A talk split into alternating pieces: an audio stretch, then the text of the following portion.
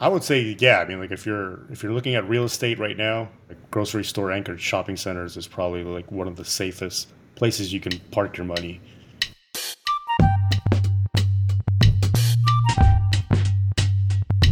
Happy Monday and welcome to Deconstruct. I'm Isabella Farr, and I'm hoping that everyone had a great Thanksgiving holiday weekend. I'm Susanna Kavanaugh, and same here.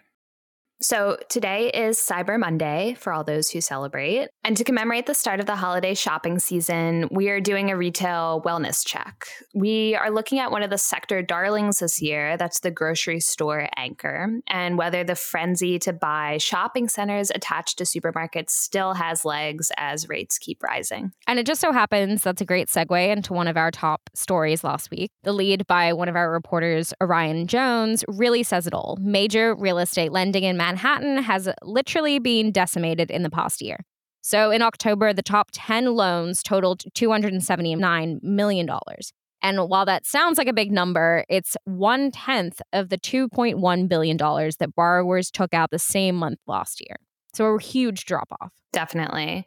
Those loans were split between hotel projects, condos, and rentals, but across the board, we've really seen deals drop off as rates have spiked. Borrowing has become too expensive, as we've discussed, and many sellers aren't quite willing to capitulate on pricing yet. So, activity in a number of sectors, office especially, has just kind of frozen over. Yeah. And at the same time, office leasings suffered a pretty big blow last week. KKR backpedaled plans to rent 300,000 square feet of office space in West Chelsea. Business Insider had that scoop. And the space the firm was looking at was inside Tishman Speyer's 341 9th Avenue. Currently, KKR's office footprint is spread across a few city buildings. So this space would have really been a consolidation, but, you know, not anymore.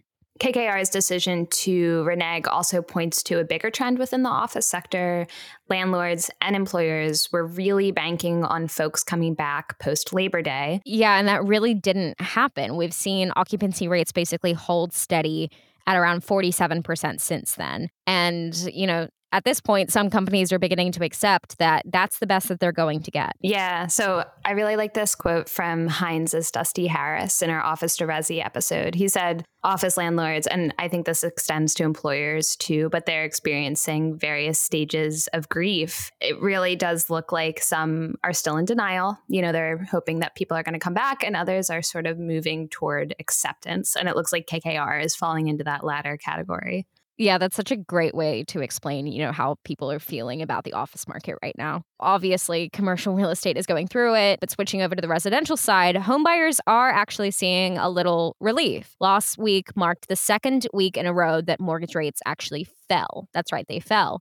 They're under 7% now, and loan volume and refinancings increased slightly in the same period, with some homebuyers, you know, rushing to say, oh, let's snag that slightly lower mortgage rate but it is still early to tell whether that'll be a lasting trend. Right. I feel like when we cover these movements, it's exciting because they've been heading in one direction for so long, but they were at 7.13%. Now I think they're at like 6.7. So it's a minor fall. And another caveat is that we have seen delinquency rates rise in recent months, which points to more distress among homeowners. Florida actually saw the biggest jump, which was likely attributable to Hurricane Ian in September. And jumping back up the coast, it looks like New York has another casino prospect in the works. Yeah, that's right. So Thor Equities, which is most active in the retail space, they're looking to build a $3 billion casino on their home turf. The developer is based in Brooklyn, and its proposed casino would rise on Coney Island. Joseph Sitt, that's the firm's founder, he's billing Thor as an underdog in the race to nab one of these three casino operating licenses that are available in the city.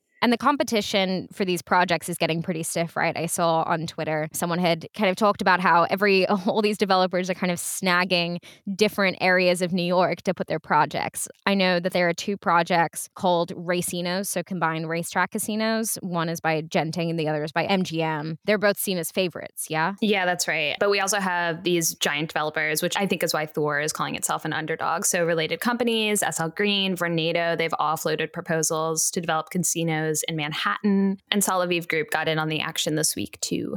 And, you know, we mentioned this last week, but to lead us into today's chat, I wanted to bring up a statistic that we had referenced. A report from CBRE had found that retail availability dropped to 5% in the third quarter, and that's the lowest level since the firm started tracking the metric 17 years ago. And obviously, it's Cyber Monday today, and we're still yet to kind of see the full results of sales, but retailers were expected to offer pretty heavy discounts to lure in shoppers. The sector has done particularly well, but with rising inflation, inflation, I think retailers are trying to figure out whether people are still willing to spend money. And as our South Florida reporter Francisco Alvarado detailed in this month's Mag Story, grocery stores are partially to thank for all of that demand that retail has seen over the past year. This podcast is sponsored by Dottid, the all in one asset optimization platform that's empowered companies like Dogwood to grow their portfolio by 2.5x in just 18 months. See how Dottid can align your team and accelerate data driven portfolio growth in leasing and beyond by going to dottid.com. D O T T I D.com. To start broadly, we've really seen retail do a 180 through the pandemic, right? So lockdowns were rough, but once they were lifted, in-store shopping took on this novelty that drove, you know, a resurgence of demand for brick and mortar. And now we're seeing rising interest rates, slow construction, which has driven retail availability to a 17-year low, I just saw. So within that sort of comeback story, how has the performance of grocery-centered retail stood out? Grocery store anchored retail has stood out because it's been pretty stable during the pandemic and since the pandemic. Even with online ordering and Instacart, grocers are really outperforming other parts of the retail sector. Even at the beginning of the pandemic, when people were using like HelloFresh or Fresh Direct or whatever, more often because they were afraid to go outside or go shopping, grocery stores didn't see that reflected in their numbers. They were still doing just as well as they had been before. Yeah, and surprisingly, and their revenues have been growing both in 2020 and 2021. Last year, they made $803 billion in revenue, which represented a 13% increase pre pandemic levels, according to JLL. So just doing great. You talked about grocery stores just being a stable asset in general. I'm imagining, you know, that's because people have to eat. Restaurants will sometimes see a downtick depending on like how tight wallets are, but grocery stores not so much. Is that the main reason why they're so stable? Absolutely. Every week you have to go to the grocery store for something. Even more so in times of inflation because they're going to end up not dining out as much. They end up spending more at the grocery store. And then what you have is you have this halo effect at these shopping centers that also benefits the smaller tenants, which are usually service retail, barbershops, salons, laundromats, dry cleaning services. All these are retailers that benefit from people go, going to the grocery store because they'll probably end up trying to do as many errands as possible in one spot. So, from an investment perspective, what is alluring to prospective buyers about grocery anchored tenants now that we are seeing interest rates still rise and recession fears seem to be growing? Really, it's the stability of knowing that people are still going to go to the grocery store and then again this whole halo effect theory and overall the cap rates are also still very favorable to investors even in this climate of rising inflation and rising interest rates did the centers always have such low vacancies, or was that the halo effect? I guess as grocery stores were doing so well, they were able to fill up the stores around there. Just anecdotally driving around suburbs, it seems like you will see some burned out stores in a grocery shopping center, but maybe that was a few years ago. Well, yeah, I mean, there was definitely, I think, you know, hemorrhaging mm-hmm. during the pandemic of the, the surrounding retailers in, in these type of properties. But from what I gathered, at least most of these um, landlords have been able to fill up spaces and backfill spaces. I interviewed one landlord who she lost to Michaels after getting Aldi. And then it took her about a year and a half to find a new tenant and it's a salon services company and a gym. Those obviously, you know, are the retailers that uh, will provide some stability in terms of people actually, you know, going there. How strong has demand been for these centers? So, like, how many bidders will we see on one center, and how might that compare to demand for a typical retail space that's not attached to a grocery store? landlords and the brokers that I interviewed, they said from fall of last year through the end of spring, they were getting over a dozen bidders offers on average.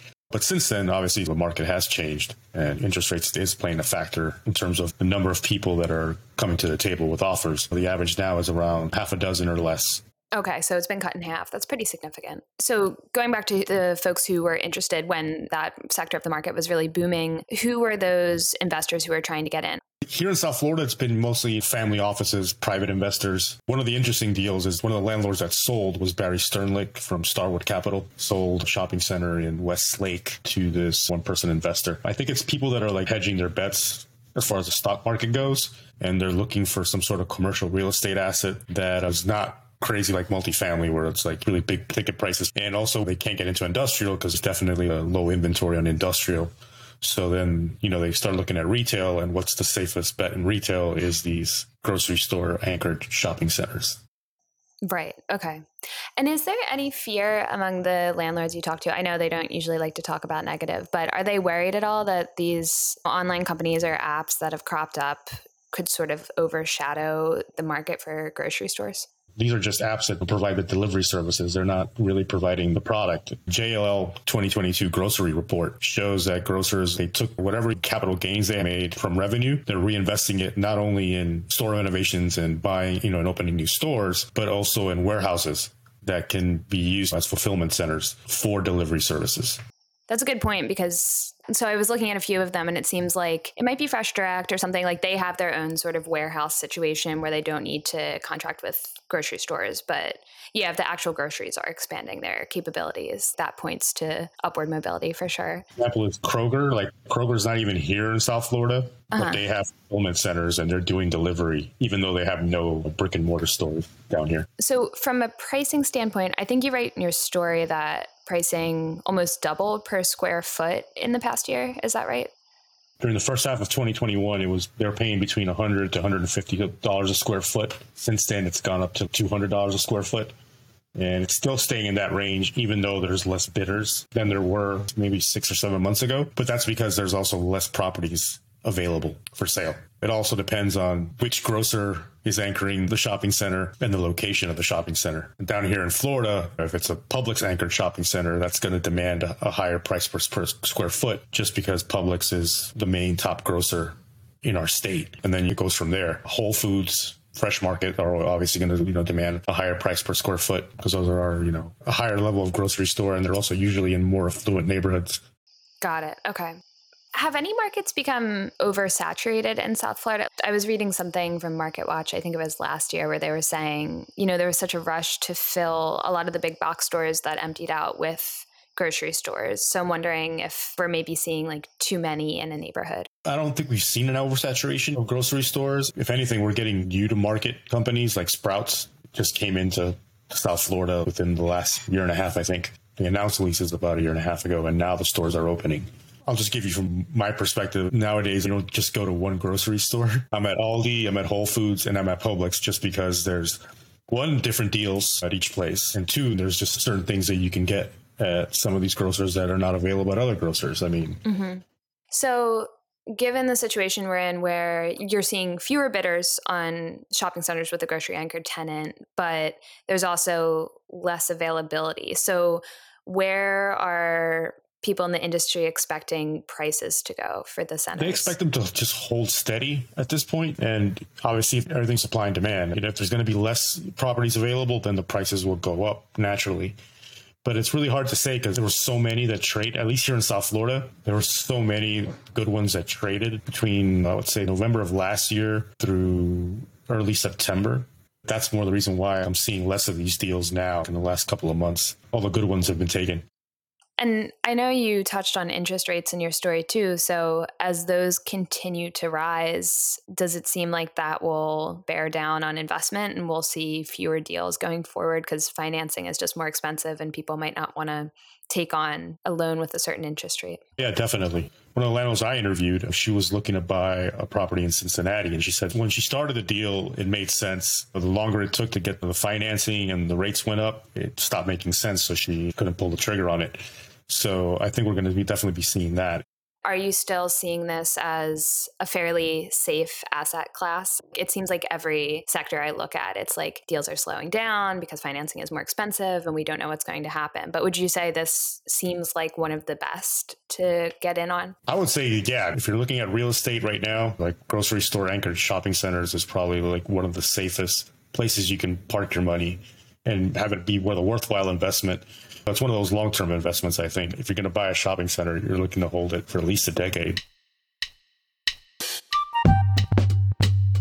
Deconstruct airs every Monday wherever you get your podcasts, so subscribe now. Next week, we're talking about how commercial brokerages are faring with rising interest rates. Tune in then.